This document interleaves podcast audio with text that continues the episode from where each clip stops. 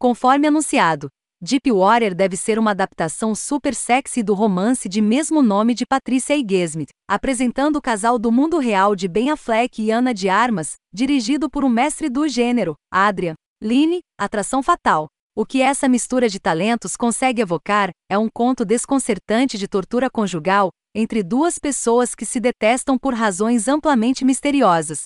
E não misterioso do jeito excitante e melancólico do thriller, mas mais como inescrutável, qual é exatamente o problema deles e por que devemos nos importar. Caminho, Melinda, de Armas, e Vic, a Fleck, são o casal em questão e está claro desde o início, eles estão tendo alguns problemas muito prevalentes.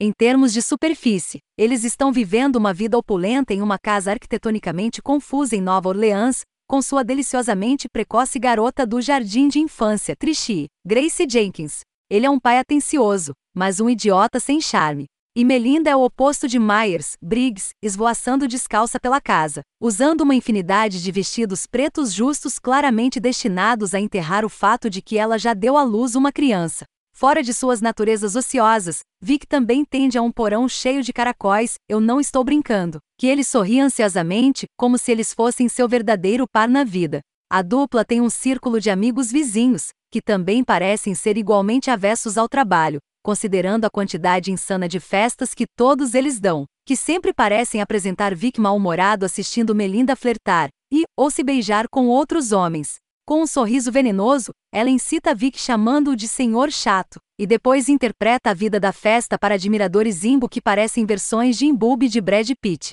Alguém poderia supor que esse jogo recorrente e distorcido entre os dois deve ser um meio de acender suas libidos fervilhantes, ou animar suas existências parentais sérias, mas não. Quando eles voltam para casa e ela está bêbada e nua, isso lhe rende uma aplicação superficial de hidratante de Vic. Ponto final. Sim, é estranho, com razão, os amigos de Vic estão horrorizados com seu comportamento público, mas ele apenas dá de ombros com apatia pelo brinquedo da semana de Melinda, enquanto ela troca diamantes, como se eles estivessem em uma rotação formal de rebatidas. Mas de vez em quando, Vic é empurrado longe demais então ele ameaça um desses caras com tanta intensidade que você de repente acredita que ele pode ser capaz de matar. Talvez esses caracóis sejam, suspiro, de fato nefastos. Na verdade, o único ator que sai de Deepwater com a cabeça erguida é a pequena Grace Jenkins. Sua trixie é perspicaz, complicada e totalmente encantadora.